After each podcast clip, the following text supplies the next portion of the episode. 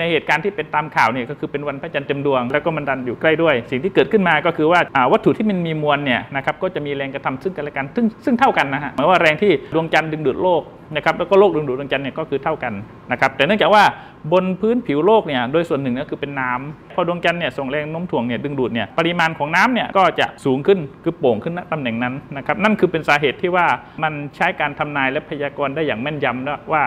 ถ้าเกิดเหตุการณ์ตรงนั้นแล้วก็เกิดขึ้นในช่วงเวลาดังกล่าวที่เหมาะสมเนี่ยมันก็จะมีปริมาณน้ำเนี่ยเข้ามาหนุน ก็ซูเปอร์ฟูมูลก็เป็นตัวช่วยให้เรือเนี่ยสามารถที่จะเข้าสู่ร่องน้ำได้ตามปกติครับ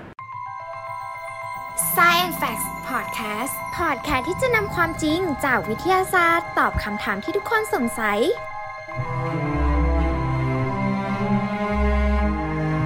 ก็ที่จริงก็ก็เป็นแรงช่วยนะครับ ปกติเนี่ยเห็นการแก้ไขปัญหาของเรือเนี่ยก็เป็นการขุดดินรอบๆ ก็อันนั้นก็ส่วนหนึ่ง เพราะว่าถ้าเราแบบว่าบริเวณที่เรือมาเกยตื้นเนี่ยถ้าขุดให้ลึกพอสมควรเนี่ยแล้วก็สามารถจะผลักเรือ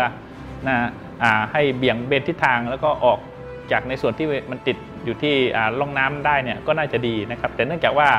เรือมันขนาดใหญ่แล้วก็มวลมันเยอะเป็นเราอาศัยแรงช่วย แรงช่วยนี่คือจริงเป็นแรงพื้นฐานมากก็คือว่าเขาเรียกว่าแรงลอยตัวนะครับแรงลอยตัวนี่คือเอาน้ำมาช่วยนะครับแล้วก็มันกระทำกับทุก ๆ ส่วนของเรือเลย เพราะว่าน้ำมันแตะสัมผัสกับเรือ ทีนี้น้ำมาช่วยน้ำมาจากไหนนะน้ำก็เกิดเกิดจากปรากฏการณ์เขาเรียกว่า tidal effect ก็คือ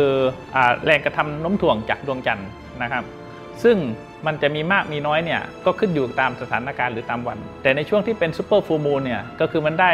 สิ่งที่สำคัญก็คือในช่วงที่พระจันทร์เต็มดวงเนี่ยมันก็ปรากฏการณ์ของน้ำขึ้นน้ำลงอยู่แล้ว มากเป็นพิเศษอยู่แล้วนะครับเทียบกับวันข้างข้างแรมอื่นๆนะครับและสิ่งหนึ่งที่สำคัญก็คือว่าเป็นวันที่ดวงจันทร์เนี่ยก็เข้าใกล้โลกเช่นเดียวกันเพราะเนี่ยปริมาณมวลน้ำเนี่ยมันก็จะไหลเข้ามาเพราะน้ำมันมีความต่อเนื่องพอไหลเข้ามาเนี่ยก็ช่วยกันยกเหมือนเปรียบเทียบว่าถ้าเอาคนไปยกหรือเอาเครื่องแรงไปยกเนี่ยเราเราต้องออกแรงสัมผัสกับเรือ มุมนู้นบ้างมุมนี้บ้างแต่น้ำเนี่ยมันไม่เหนื่อยนะ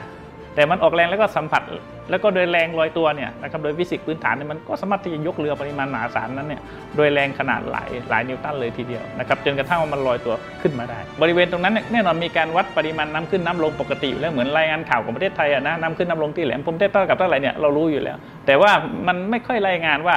น้ำขึ้นน้ำลงสูงสุดในรอบปีอ่าที่จริงในรอบปีเนี่ยก็คือมีการมีมีมีการเสนอด้วยแต่บางทีเราอาจจะไม่ค่อยได้ฟังนัก